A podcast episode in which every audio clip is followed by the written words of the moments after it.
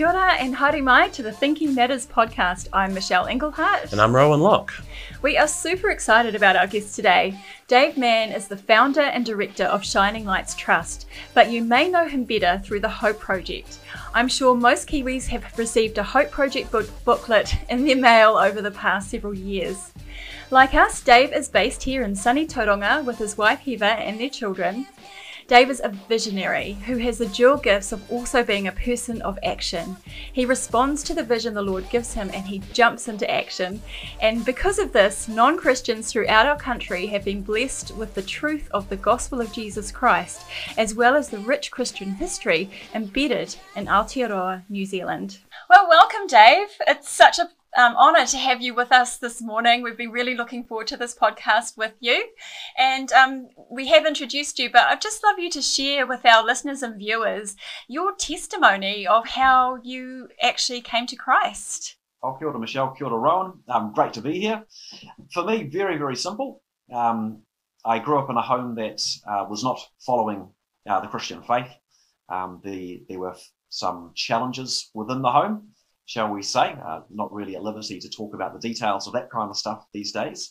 But uh, in the midst of that, my mum started to look for hope. And so she started going to a church and connected with God, and she changed. And uh, very simply, that the way that I've put it across the years is that it's, it's like there was sunshine that came into her eyes. And I knew whatever she had, I needed to have that. That was real. She had risen somehow above the circumstances that we lived within. And so that was it. Um, I was eleven years of age. When I saw that, my mum became the authority on all matters related to God and religion, and I immediately started telling other people about this reality that I had connected with, um, you know, basically repeating anything my mum told me about God, because I knew that I knew that I knew that it was real. So um, I have, um, I've never looked back. I couldn't look back. I still remember what I felt like before I became a Christian. In fact, recently I was given a video um, of a musical I was in, and it was prior to that time, and I looked at myself and I could instantly feel what I felt like. I could feel my psychology before coming to this uh, amazing revelation there was a God who existed, who loved me, in that experience. And I couldn't watch the video. Uh, there is a, it's like light and darkness, the difference. Um, so yeah, I'm forever grateful. Oh, that's powerful. Was there an actual moment that you actually remember that you um, came to where you suddenly thought, actually, this is it for me? Or was it a gradual thing that happened over it, that it time? Must have been, yeah, it must have been somewhere in that time. Mm. Uh, I think at age eleven, you're still a, a little bit like a child. You're at that verge of adulthood, you know, in the transition. So, no, I don't remember a specific moment. I do remember three years later, I went to a Christian camp, and the Holy Spirit started to move through the room, and I didn't know anything about a Holy Spirit or anything like that. So it seemed a bit weird. People started crying for no reason, which seemed pretty silly. Uh, and then for no explainable reason, I started to cry. And I didn't cry. Um, that was uh, that, that had finished in my childhood years. Crying changes nothing. And here I am crying and had this amazing experience of God's love. And I'd say that's a point where, you know, I, I really, I guess I felt a a passion for those who don't know Christ. I began to feel an empathy for them. And I went back to my room at the camp. I was on a top bunk, and I don't know, I was wired. I, I had been touched by the Holy Spirit. Um, I didn't even know there was a Holy Spirit. And I looked at the ceiling, and for the first time in my life, I imagined all of my friends before me, but I knew what to say.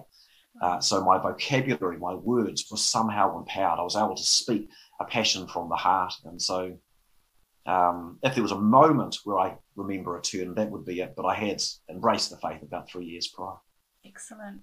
So, you know, as you were journeying through as a Christian, particularly through your teens, et cetera, did you feel the call of God on your life at that time? You know, obviously the call of God that you're living out now. Did you feel that? Um... Yeah, I mean, yes, it w- would be the answer. But I think to say, to feel the call of God kind of puts the onus mm. uh, almost into a spiritual experience. I, I would say within the within the journey, I came to a place where there was nothing else I wanted to do yeah. except to help people discover a reality that I had discovered. So by age fourteen, I'd already decided that there was nothing I wanted to do except be in Christian ministry. And I was blessed to have a friend who'd come to faith. Um, I told him everything my mum had said, and he gave his life to Christ at a Youth for Christ rally a while later. And so together we both had this conviction of there's nothing else we want to do except to help make Christ known. So yeah, age fourteen onwards, and no one would believe you when you're a fourteen-year-old saying something like that, but but it was sincere, and both of us have followed that through. That's incredible. Amazing. So um, with your mum, like how, how does she feel about you and your ministry now? I don't know. I, I, I guess she's pretty pleased. Yeah. Um, yeah, she's she's not a person of that many words. Right. Um, but uh, I love my mum, and my mum loves me. So yep. That is what it is. And it is. Uh, no, she I'm sure she's uh, very pleased and very proud. Yeah. And so obviously your wife Heather is a really instrumental part of your ministry as well. Um, can you tell us a little bit how you met her? And we're trying to find out a bit more about Dave Mann. Yeah, yeah, that's, that's the stories. Um, uh, she's my younger sister's friend, so three years my younger. So she was just a, a little girl who used to run around here and there. Uh, when I was in my early twenties, um, there was a day where I suddenly thought, oh my goodness, how's she been standing in front of you your whole life? So I chased her for five years, wow. and she wasn't um, wasn't at all interested. Uh, and then the Lord finally revealed to her that I was totally awesome. So she changed her mind. But it took five years. So, yeah. That's right. Playing the long game. That, that's that, yeah. Yeah, playing the long game. Good on her. So the both of you, um, obviously you've done so much together. Can you tell us a little bit about your journey together in ministry?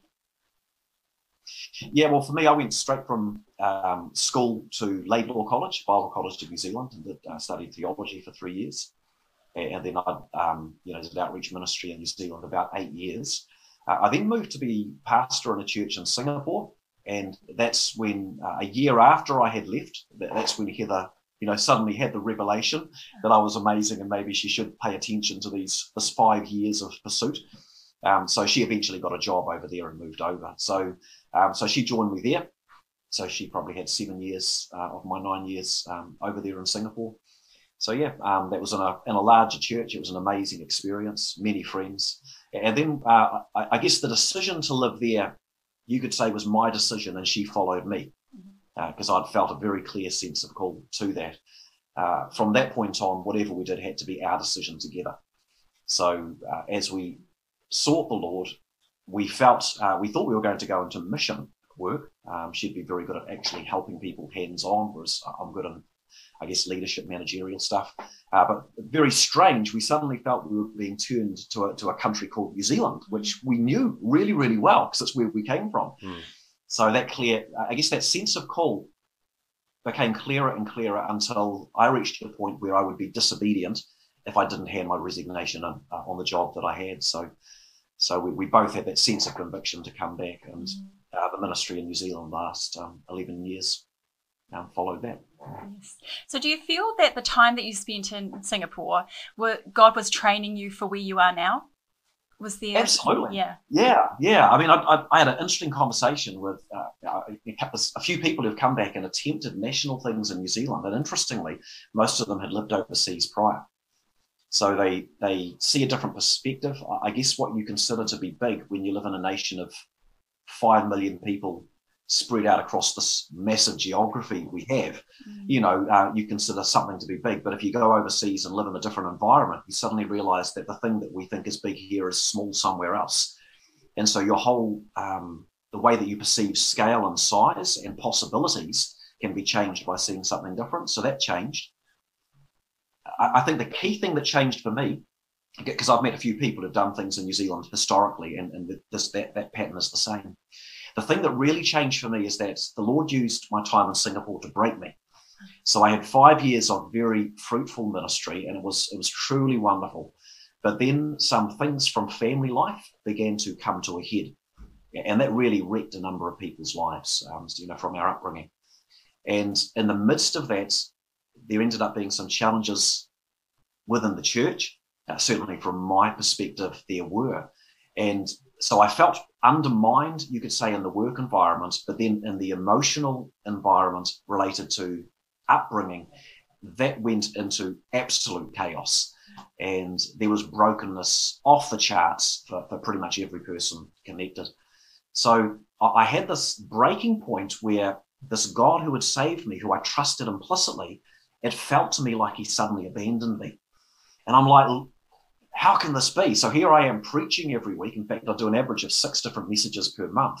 And it was, a, um, I guess, like an American Baptist type of D N A. So a little bit of the things of the Spirit, but very word-centered. So you had to do, you know, solid messages.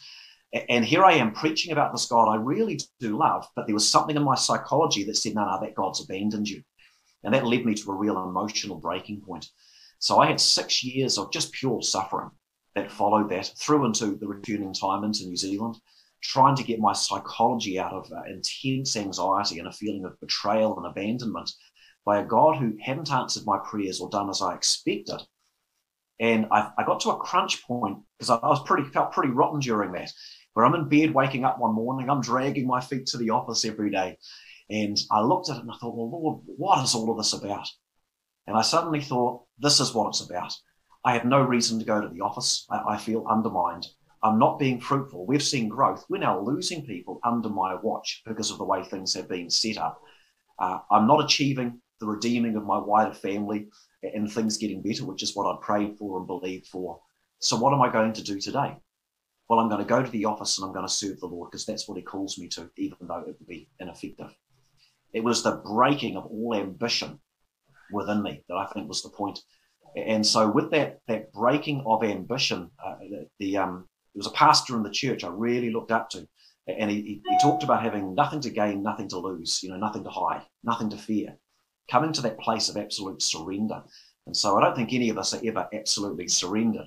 But, but I reached through that breaking a, a new level of surrender uh, where the ambition that was still within me just got demolished. And I had to be able to serve every day knowing I was being ineffective uh, by comparative standards. So when it came to attempting things in New Zealand and taking risks and risking finance and risking whatever else it was, I'd already lost all of that. I really didn't expect to live to see forty. I, I got pretty um, unhealthy in that period. I uh, was hospitalized a few times and various things. So um, that defeat, I'll never be the same again. There was a, a simple joy and exuberance to the simple faith with which I trusted God through those teenage years and twenties and into my thirties. I have a different faith now with a God that I can't explain in a whole lot more areas where I thought I could explain him earlier in my life. So, so it's not as exuberant and free like a like a child, but it's a faith that trusts God at a much, much higher level, mm. uh, with a more unconditional sort of faith. And within that, there is a freedom and there is an ability to engage in things that have a much higher level of risk and cost to them, counting the cost, knowing that we could lose a whole lot of things, but really being able to sleep perfectly well every single night because I don't carry any of that, because that really doesn't matter. So when it came to the crunch times of trying to get Hope Project started, I really didn't lose sleep. Whereas I think had I not had that breaking point in Singapore, I would have been losing so much sleep that we would have pulled the plug. Mm. So long story, but that's incredible. It, it was it was important. It was about emotionally and psychologically realigning the way I was wired. Yeah. Wow, yeah, because it makes you makes. I've always wondered how what drove you, because you're so you've done so much since you've been back in the country, and um, that kind of explains a lot about how you are able to take those risks that you do take with your ministry. So let's talk about your ministry, the Shining Lights Trust, and particularly the Hope Project. Could you share with our viewers and listeners a little bit about what you do? Because I think most people will be aware of these booklets that, oh, not on the screen. yeah, that's yeah, that yeah. yeah, the booklets that turn up in our letterboxes around the country and um, are such powerful little, um, the testimonies and the history and the gospel are all in there. Um, can you share a bit about what made you start that and, um, yeah, how it's going? Yeah, well, the sense of call when we came back to New Zealand was to look at the outreaching efforts of the New Zealand church as a whole. Um, yeah, a, a sense of call to find the gaps and to plug those. So um, one of the gaps was that the New Zealand church as a whole hadn't had an every home project for about thirty years. So I managed to find five times within our history of the last sort of, um, let's say, eighty years, where people had attempted to get something of the gospel to each home throughout the country. Uh, of course, in today's age, you wouldn't just do something with paper. No. You'd do multimedia integrated, which is what the Hope Project is. But I was indignant that that hadn't happened. Um, the freedoms of speech and religion are a case of use it or lose it. Yes. So from a strategic point of view, I could see that the church as a whole in New Zealand was really failing in something there. Mm. To protect its space, to engage in the public square, to keep permission, to keep Christ within Christmas and Easter, to protect the space to be able to share our messages by actually sharing them. Um, if we don't do that, then the idea that religion is supposed to be in the private world only would become cultural wide and then enforced, and, and then we wouldn't even be allowed to speak, which isn't too far off where it was, to be honest. So, yeah, so uh, we've we've initiated, uh, you know, I, I don't know, probably fifteen or twenty things in the last eleven years. And the goal has always been to give the initiative to an existing organisation to help rebirth their ministry uh, to a different level or back to where they originally started. So uh, Hope Project was offered to three different organisations, and we weren't able to convince any of them to take it. Uh, there's one of those in particular that really, actually there's two of them that should have taken it, I think. And their ministries would be significant and known today, and it would have taken their ministries back to a whole new level of life. And there were various uh, meetings and conversations, and with one of those we got to a point where it really looked like they would take it and do it, and I'd offered to serve them for free for three years uh, to help it to happen. Um, but I went into the office, which was downstairs at their house one day, and as I um, picked up something off a little table, I, I heard a whisper in my ear, "They're not going to do it." And mm. there was no one else around. I think it's the only time I've ever heard an audible type voice. But it's like, is that is that the devil? Is that my mind going crazy? Or was that the Lord speaking? They're not going to do it. And I worked out, uh, I believe the Lord was saying, that organisation who look exactly like they're about to do this aren't going to do it. And one month later that came about. So that gave me a month to mentally prepare. And um, we'd, I'd connected with a few leaders who had a national perspective. And their advice very quickly was, well, you're going to run out of time if twenty fourteen is going to be the start of it.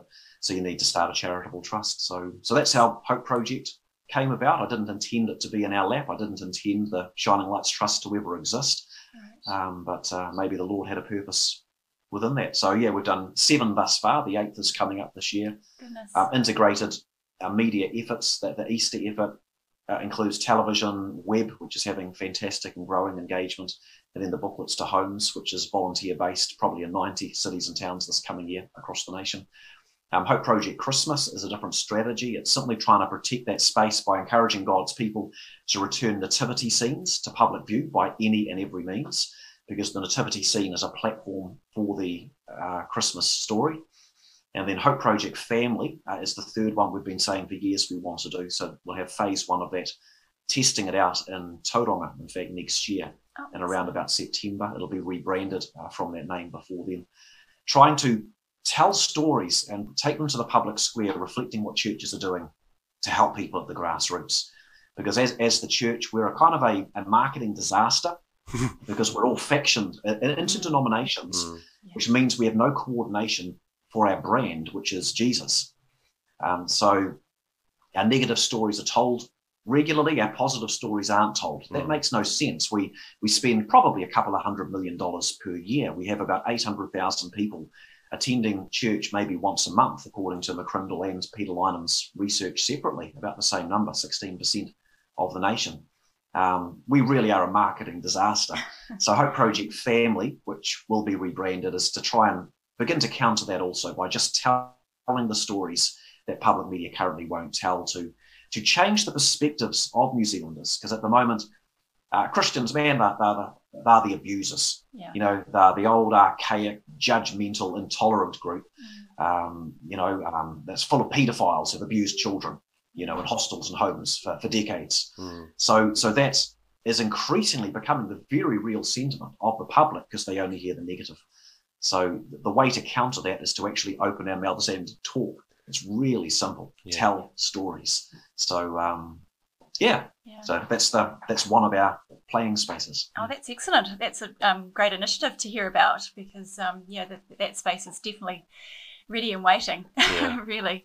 Yeah. And um, we'll put all the details to um, your ministry um, in our show notes as well so people can link through. I'm sure many people would have already heard about you, but um, yeah, it's a really important ministry and I can't, um, oh, I just can't promote it enough because we've got this amazing thing going out to homes throughout the country um, through social media and through the booklets. And the booklets are so powerful, the stories and the testimonies in there.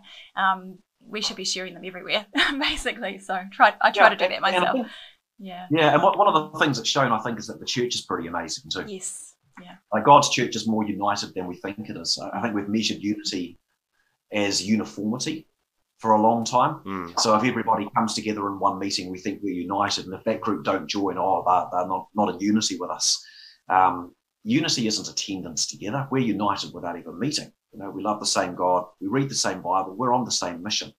Uh, when it comes to something practical that we could do together that's sensible and simple and makes sense, you know, um, God's church has been ready to go for a walk, to pray along streets, delivering booklets to letterboxes. And just consider the commonality of that from Kaitaia down to Invercargill, with pastors groups, you know, the unity structures of each city and town being willing in ninety-five, you know, percent of places just to pick that up, and just like that, they can achieve it together easily. So yeah. um, I think Hope Project has helped to actually draw out some of the positive that exists there that hasn't been seen, and maybe to catalyse through that conversations as well that are helping other people who initiate to, to get a better platform. Yeah. Um, do you have, what are the numbers as far as how many booklets tend to go out each year? Because that's people it, delivering them to. Into yeah, boxes. That's right. Yeah, well, I mean, uh, the number of eligible letterboxes, excluding those circulars, is one point three nine million now. So it goes up very, very slowly. Um, the number that are delivered by volunteers is around about one point one million of the one point three nine million. Uh, we then print around about, it's probably nearly two hundred thousand extra booklets that are made available to churches. Uh, and so we actually send some automatically to each church, just in a small number. So each church member has one or two if they want them, or for the food bank parcels, or the whatever else it is, give it to the mainly music mums. Mm-hmm. Um, so there's, in round figures, another one hundred sixty to two hundred thousand that get given out um, by churches. Yeah. That's some big numbers. That's excellent. Yeah, the Lord is yeah. good. God's people are amazing. They yeah. are, they are. And do you find each year that more people are sort of expecting it now? And because you've been going for quite a while. Yeah, with the public, interestingly, it has become a recognised brand. Mm. So people who go out, for example, to initiate conversations about faith on the streets will often have people say, oh, I love those booklets. Wait a minute, I've got that one. Oh. And they'll look through to find one that they think they haven't got, yes. you know, that sort of thing. So, yeah, because it's got a tone that's, it's got a clarity about the Christian faith, but it's got a tone based around storytelling, um, and it's gentle and respectful. For example, the booklets don't actually say Christianity is true. The booklets say Christians believe Christianity is true. And so when statements about the faith begin to be made, you'll you'll find little words in there like, and this is why Christians believe, dot, dot, dot. Mm. Because even an atheist therefore agrees with the premise of our booklet. Yes, that is what Christians believe. Mm. So it doesn't offend the sensitivity. So I think that tone has made it palatable for a lot of people. And I've seen atheists online and forums discussing how to end our work. Uh, but then other atheists have actually defended it, saying they have the legal right to do this.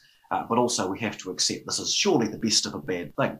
Mm. You know, at least the tone of what they do is respectful yes. and has certain boundaries to it. So, so yeah, this, um, yeah, the brand is recognised. I don't know how many more years it'll keep going for. We'll just yeah. keep going for as long as the Lord leaves that door open. Yeah. Uh, one day that may not be open. I don't know.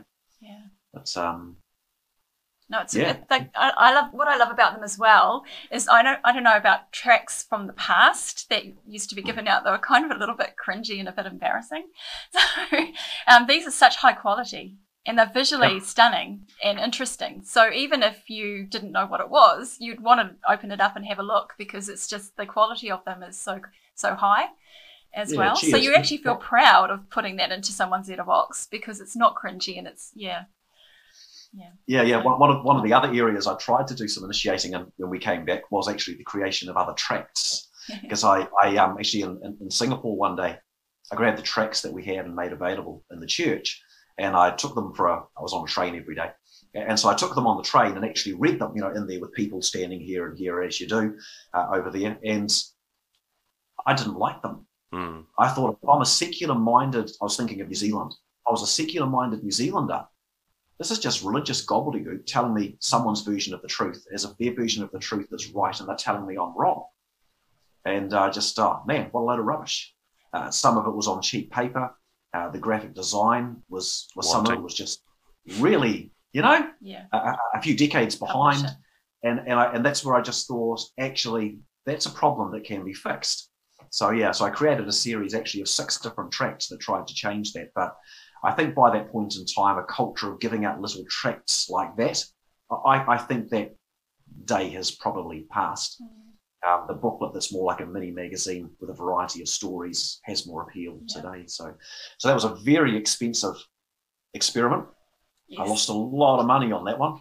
And in the end, the majority of those actually got sent to a mission conference overseas where people could give a, a koha uh, for taking them. And I had tens of thousands of the, the tracts taken for use, which is great. And the total return was five dollars. Okay. Oh, wow. Only one person gave something, which is fine. They got used. But yeah. Yeah. Oh. Oh, that's really good. Yeah, no, I, I love them. I think they're great. Um, so with regard to our culture in New Zealand at the moment, um, have you seen over the past seven years things change a little, as in people becoming less aware wow. of the biblical, so they those original tracts that had a lot of biblical talk in them, they wouldn't necessarily understand today, um, which is po possibly what you're saying. Yeah, I mean, the the whole postmodern thing, the rejection of the idea of an actual truth, you know, that was coming into our culture from the early nineties or late eighties onward. So that's well and truly saturated our culture today. Uh, if you have a debate with someone on a topic, you could pre present ten reasons why their belief isn't true. They won't intelligently engage with any of your arguments, and they'll come back with a whole lot of different things they say and they believe, whether it's actually rational or not. So, so rationality has truly left the house in our culture, and mm. we no longer train people in our schools to be thinking individuals who understand the whole concept of an argument, and that an argument has to engage with the opposite argument. And if you say this is true, but someone points out this, which shows that that isn't true, then you have to adjust your position only unless you can find something else that validates why that is wrong, and something else might make your truth superior, your, your idea superior. You can't just present that without ever engaging with that. And mm. we've got a culture now that does. So, so rationality's left the house. Um, yeah, so story-based, I think, is important. And in social media, if you play with trying to tell people what's true, or actually you play from a, an apologetics vantage point, um, generally that will lead to argumentation and polarization, and it won't work from an outreach point of view. It's still important that we present the arguments because we actually have a rational faith. Mm. So that's an essential part of the mix. But when we really want to connect with a person, we've got to get to a point where we say, look, for all the arguments, you know, fantastic. That's great. But, you know, for me, at the end of the day, I don't believe because someone presented me with a rational argument. No. Uh, I believe because, to quote from the scriptures, I tasted the Lord and I discovered he was good. Yes. I discovered a reality that surpasses anything else that I've ever experienced. And so um, testimony and story, they still cut through. Our culture is changing at lightning pace, absolute lightning pace. Your question is intriguing. You know, I wrote in the book, uh, In One Spirit, um, five trends, I think it was, that I see working against the hopes of the wider Christian church, three trends that are working for it.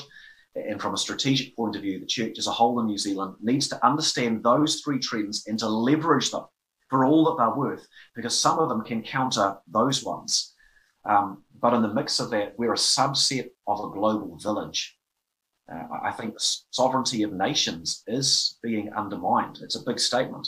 But I think the sovereignty of nations is being undermined by, by the ambitions being openly stated on some of these global platforms, the U N, the World Economic Forum, you know, um, all of this sort of stuff. So um, we're in a hugely changing environment. Um, I think we need to, as a strategy, we need to tell stories. Yes. And, and it's not just any story. It's got to be testimony about what the Lord has done. But it only works if it comes from a heart that genuinely feels it. We've got to feel and comprehend afresh what is profound and what is amazing. God came to earth as a child. Wow. Yeah. You know, my hand, I don't know if you've seen the Terminator, you know, they've got the mechanical hand that works in the movie, you know, that crawls along the ground like this. Look at all of the joints that are necessary for that mechanical hand to work, and then consider the biology of my hand with broken bones I've had in the wrist here, which are able to heal themselves, and all the tendons and the, the you know, hundreds of muscles that are needed for that to happen. That doesn't happen by mistake. And, and it's that appreciation of the profound that I think puts excitement in the heart that makes the story interesting. Yes. That the key to being interesting is to be interested. The key to being compelling is to be compelled. And so I think it's as we get closer to Christ, we need to be more awake and alive and more fully human, in which case we're more in awe and amazed by the things that we see, in which case we speak with greater authenticity, which in this day and age, authenticity rules the roost. We speak with greater authority and there is a cut through. So it's that out of the overflow of the heart, the mouth speaks. It's that that sincerity. And I think no matter the cultural changes, that always works. Um, so I think that's becoming pretty important because truth is becoming, I was almost going to say, an irrelevance. Uh, obviously, truth matters, but yeah. rationality has truly left the house in, in our in our culture. Yeah. People are told what to believe, and they're a free-thinking individual if they believe what they're told to believe by the majority consensus or those who are in power. And, and that's got a remarkable truth to it, that those those sentences I just gave. Yes. Uh, which is tragic, but, but that is our reality within which we witness. And, and this is where I think evangelism is shifting back from the, the great evangelists who speak back to the local church. And this is where pastors, church leaders need to take responsibility for the mission of the church. And this is where, when we look at where people are coming to faith, no longer in the big outreach meetings, like became the cultural pattern in the fifties, sixties, seventies, eighties. It's now inside the local churches, as the result of simple explanations of what Christ has done, combined with the evidence that it's true, which is called the word of our testimony. Yeah. What's the Lord done in your life? And um, so as much as we begin to appreciate afresh that story, I think we refine our authority in our platform. Yeah, it's so true. That's why we like to start with um, whoever, whichever guest we have on our, on our podcast. We actually want to hear their testimony because they're so powerful. And we're an mm-hmm. apologetics ministry. We deal with the intellectual, with the evidences, yeah. but then to have the people that are working in that space share the power of the, of what God has done in their lives. They're often supernatural yeah, really experiences supernatural of coming to faith. Yeah. yeah, just incredibly powerful. And yeah. um, that is a, an intense apologetic, really. That's yes. really showing that, that Yeah, well, if we look at Peter in, in Acts chapter two, in Acts chapter three, Peter preaches the gospel twice. And by the old measure, the gospel's supposed to be telling people, you know, a certain truth. And if you've communicated those truths, you've communicated the gospel. Well, take a look at Peter failing in his presentation of the gospel. He doesn't even explain the existence of God because the culture assumed it. He doesn't even explain, really, sin that separates us from God because his culture assumed it. And if you look at where he gives the majority of his time, it's to the evidences that point to this message about Jesus being true. It's the miracle, a man who's been prayed for and has been miraculously healed. It's the evidence of prophecy, which a Jewish audience understood, therefore referring to the scriptures which Christ had fulfilled. So in our communication, there is a core truth that we have to communicate. But the apologetics, it needs to overcome, look, the Bible's a load of rubbish, mm-hmm. say a few things that help a person appreciate why that might not be the case. But then in wisdom, we move from the, I guess, the the, the rational apologetics to the experiential apologetic. Mm. This actually works. Have we studied culture? Have we studied history and seen the transforming power of Christ and the gospel through his people, bringing us our freedoms of speech and religion, mm. bringing us the end of slavery and the equality of races and the equality of genders, the silly idea of education for all because we assume all people to be equal and whatever else, and healthcare for all, and, you know, our concepts of human rights, the separation of powers in government, which is a, a key principle supporting our democratic forms of government. Every one of those things is explicitly from the influence of Christ. And I think that's part of our apologetic argument and important because um, that's actually testimony. It's the testimony of what God did in history. Yeah. Mm. And that's pretty much everything that, that are in these booklets. That, yeah, yeah, yeah, and that's one of them. Yeah, that's yeah. right. And the thing is that the culture now, particularly in New Zealand, we were quite Christian, you know, ten, fifteen years ago, but now not so much. So you've got whole generations of children growing up not actually having any understanding of what the Bible even is or what is contained within it. So what you're doing is, is really important. Um, yeah, and, yeah. and if I can just throw into that, that's why the story is so phenomenally important, because I watched a school prize giving online yesterday because no parent is allowed to attend in COVID world. Um, fantastic prize giving. The school, the way they did it was truly professional. It was very, very well done. made the students feel good. I really applaud them. I felt really sad that there was no prayer. Genuinely grieved myself that there was no recognition of the God who gave them life and who gave them their values. Here they are educating even poor children from poor families economically. That's never happened in history, separate to Christianity catalyzing it. Here they are talking about their values as a school, that we've got to care for each other and this, that, and the other. Boy, just go live somewhere else for a while that's outside of the Christian influence. Um, our idea of charity is expressly Christian, and you'll find someone in, an, in another culture saying you've got to love others. You'll find someone saying something in every culture. It doesn't mean it's a cultural value, but from Christianity, it's a core cultural value, and it is in our society. All the values they expressed were Christianity through and through. The whole way that that was conducted, the whole value system they sit inside, the whole cup, the whole bowl that they're living within is expressly Christian.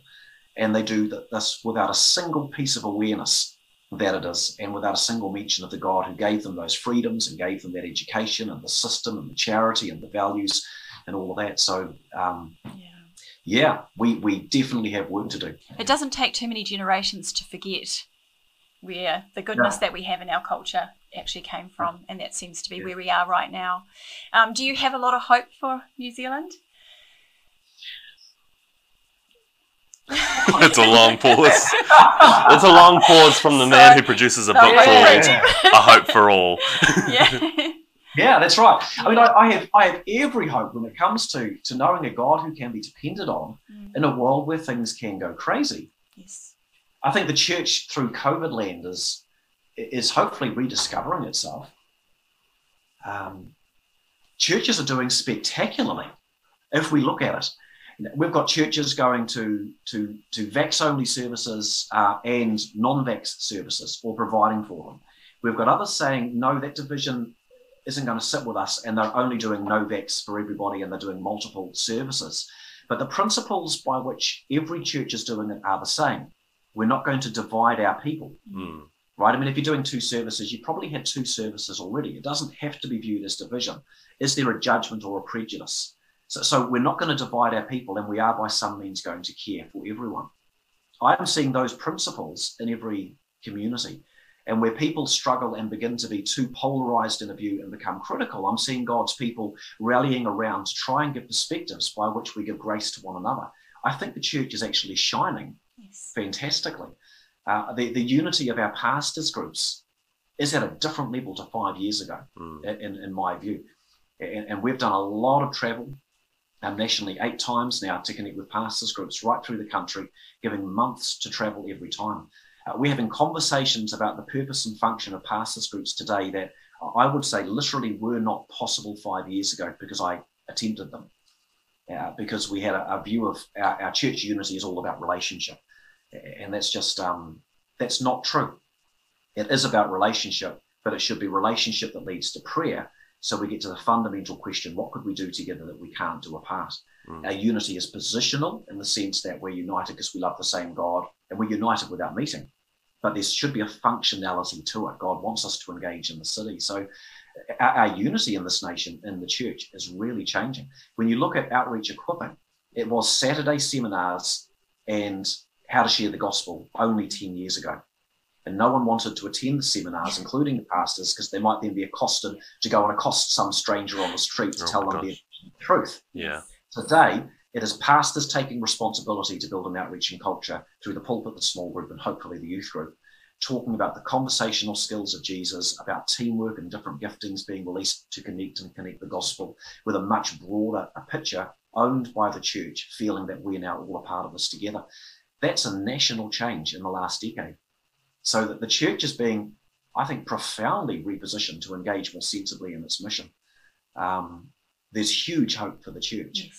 Is there hope for our nation, which I think was the question, which is why I'm sort of, my goodness, I think we sit as a subset of international things, and how that plays out is really yet to be seen.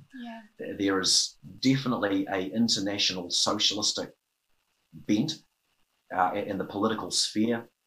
We have leading people like Prince Charles and his astounding speech at the, uh, the Global Climate Summit recently, basically talking about the need for international powers that are greater than governments, and for governments really to, to become subservient to a ruling power to enforce things upon the people for your good.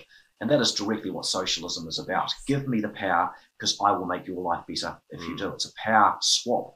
Uh, until I have all the power and you don't, and, and you will all become equal, because I'm here for your equality. But mm-hmm. socialism and history, we become equal in our suffering, yes. not equal in our freedom and prosperity. Yes. So these are international trends, and whether or not the spirit of freedom and an understanding of the, the two thousand years of history and the wars and the, the suffering and the fighting and the death that took place to get this freedom uh, is deep enough within our culture to preserve it, I think is yet to be seen. Mm. But within that picture, if we can say the future of the church, the light shines brightest in the darkness. Our social media, as one example, had a six hundred and one percent increase in link clicks year on year. So from wow. twenty twenty through to twenty twenty-one. And a link click is the one thing a person can do where, where they, they don't want you to know they looked at something religious, you know, because that would be embarrassing. So they don't like it or hate it or comment or share. They do want some They click, yeah. they're interested. There is something in the, the fabric of our society that is, is hungry for hope and, and hungry for, for something reliable that they can depend upon. Yes. And uh, I think the church is possibly, despite the challenges we're all facing, coming into its best day. What we really need is the Spirit of God alive in each of us so we can take care of our own crap, if I can put it that way. yeah. Every one of us has challenges. Welcome yeah. to life. Yeah. The Holy Spirit is there to help us to, to look at the eternal and to find hope and to find strength. And, and I think that God's church is. I think we are shining. And, and to the extent that we are able to shine, people will see the difference as things get darker yeah. and our best day will come. So I have yeah. great hope for the gospel yes. uh, in, in New Zealand. Uh, in terms of hope for our nation, I think we all have to do our part, and we're going to have to wait and see. Yeah, definitely. Yeah. No, it's interesting times, that's for sure. And we've said this on other podcasts as well, how people are feeling like there's nothing solid to hold on to. And mm. because we're shifting so far away from God um, as a nation. And um, I think that's, yeah, I, I never look at how many likes we get on our posts either. It, we, you know, it's the fact that actually people are reading reading what we've, what we've got to say. And yeah, it's interesting to, to see how many people have viewed any one of our posts versus how many likes we get. So few likes, but we can see mm, it's got an audience of a thousand people though. yeah. I was just like, I just I, that's what I'm yeah. always looking at, because and that's, that's all we want. We're not there for kudos or anything. We just want to plant seeds. No, exactly. So, you know, and Alpha's another ministry that's had the yes. same pattern as well, yeah. and they did a first time where they managed to get a number of churches working together for one advertising campaign in Wellington to their different Alpha meetings. Uh, but also within their data, they are seeing sudden changes. And this is where I think God's restructuring his church um, from being, I'm not against the denominations, so you have to be very careful how we talk about this, but from the denominational structures, which are like these parallel lanes or lines uh, separated, to us seeing ourselves again as one body. And the denomination's purpose is accountability, training, support. And there's nothing wrong with those three things. So there's, there's truly nothing wrong with denominations. They, they can bring, bring blessing to the networks of churches they have. But we have to be a united body that fulfills an actual function. And that's where I think that uh, understanding a difference between parachurch and church, capital C church ministries, has become important. Anything that wasn't a local church was called parachurch, as if denominations weren't the same, just to point out the ridiculousness of the logic. Some won't have thought about it before, so that won't sound ridiculous yet. It needs, it needs some thought. But they support organisations to a sprawling network of a church, of, of, of churches. Um, what's parachurch? Um, beside the church to support. It, it is the same thing. But I think that church ministries are different. Now, these are ministries that God has raised up to serve the nation and to serve the united church, because a thing called the church, capital C, has to exist. There's one church in the city and town. There's one church within the nation. And so I think for our outreach, we need every individual mobilised, every church small group mobilised. We need every congregation independently mobilised, doing what it can. And denominations can support those three levels of our voice and our effort. But we then need church, capital C church ministries that God has raised up, and that can only ever be worked out by individuals discerning, who begin to take messages to the city and to the nation. And in our day and age, where public opinion is influenced exclusively by loud voices at the national and city levels, mm-hmm. we have to engage the conversation at that level. So ministries like yours and ours and Alpha and Family First and various others are becoming very, very important strategic the former Christian church. Yeah. And I think an understanding that they really are church ministries, uh, not a parachurch that's beside. Uh, they need an esteem. Uh, they need a lot more support than they're getting.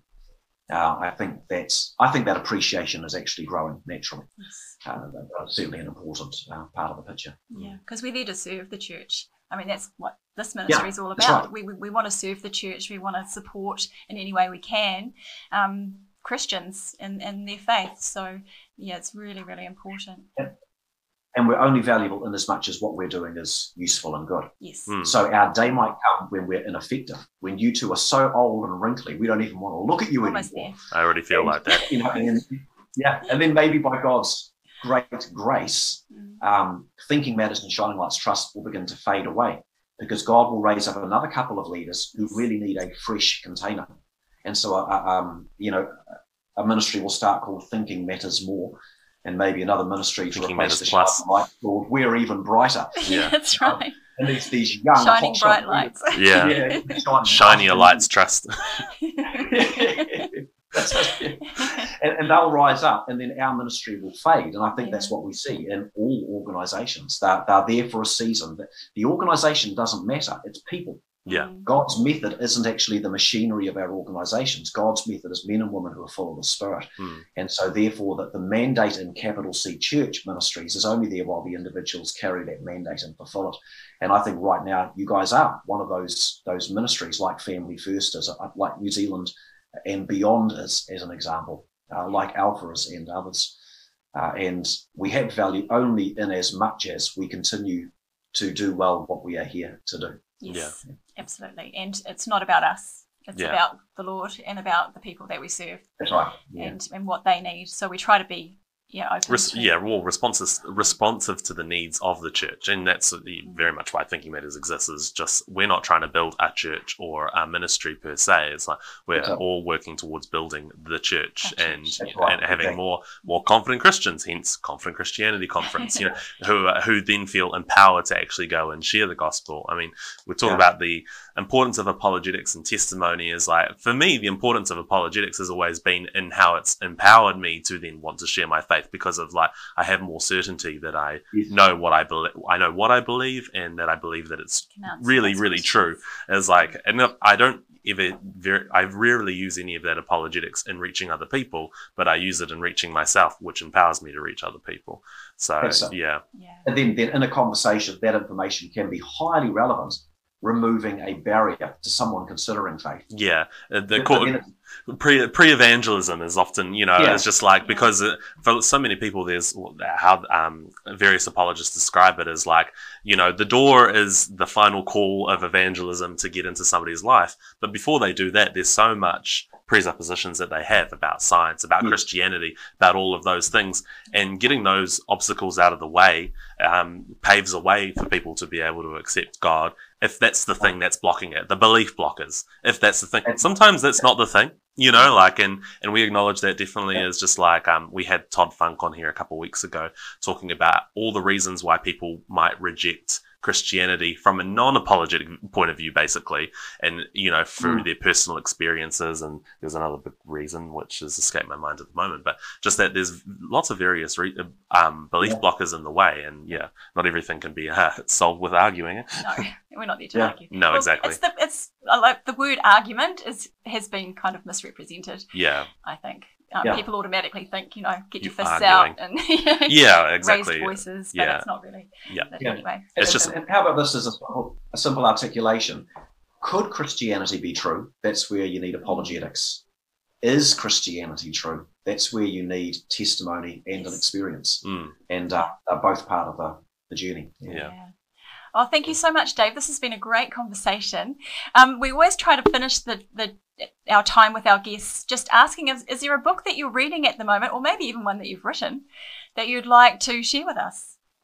Well, yeah, I've been reading a book um, you might have heard of recently called The Bible. Ah. It's, um, it's awesome. it's, it's really, really amazing. It's it a bit of a page-turner. Yeah, it's a page-turner. Uh, it's, a, it's, it's quite a high-selling book, I understand. Uh, it, it is it is an amazing book, and I think what's most amazing about it is that the Holy Spirit uh, accompanies that book in a way he accompanies no other book. It, it's profound. It's like a mystery. It doesn't make sense, but I can genuinely read any other book and I can learn things and be amazed.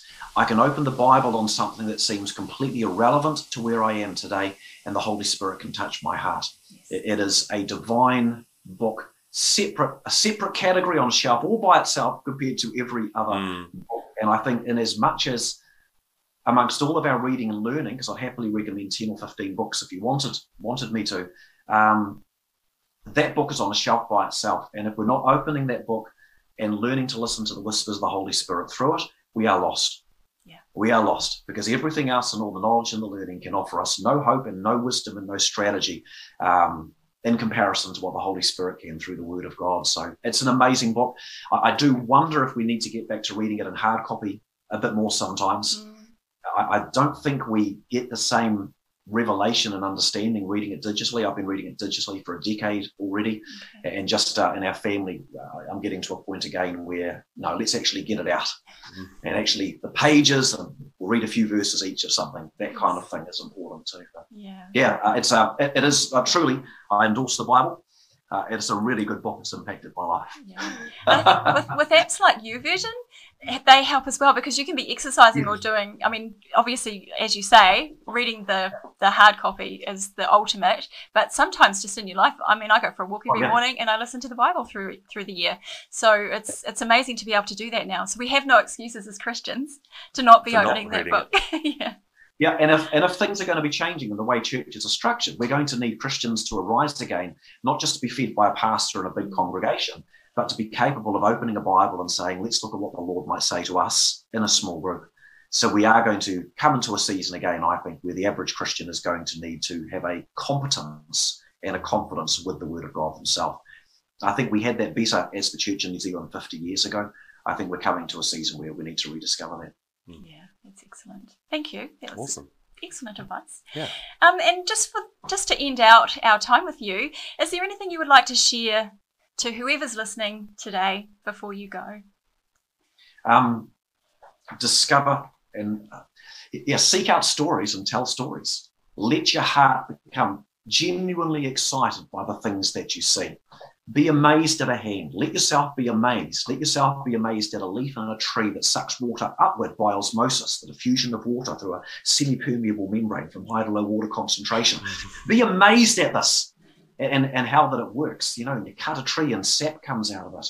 Um, if anyone's a hunter, be amazed at the biology that you get to look at, just like a doctor doing an autopsy. Just considering the organs of your body and how the smallest thing can go wrong. Just let yourself be amazed. Because uh, being amazed is the core to, I think, an authentic expression.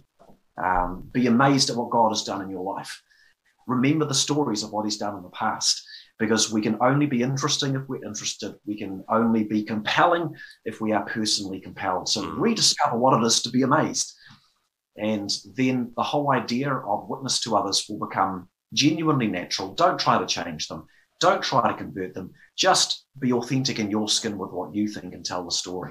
Uh, I think that's going to be the power of our witness into the next uh, number of years. Amen. That was great. Amen. Thank you. I love that. It's that childlike quality we all need to have. Yeah. That's right. Yeah. Well, thank you so much for spending time with us um, this morning, Dave. It's been absolutely amazing, and um, we really appreciate it. So all the best with everything that's going on um, with the Hope Project for Christmas. And um, yeah, we'll see you next time. Thanks, Michelle. Thanks, Ron. We really hope you enjoyed this podcast. Uh, if you'd like to see more of that, please consider supporting us by going to support dot thinking matters dot org dot n z. And while you're there, why not check out our other resources and upcoming events? You want, you want, you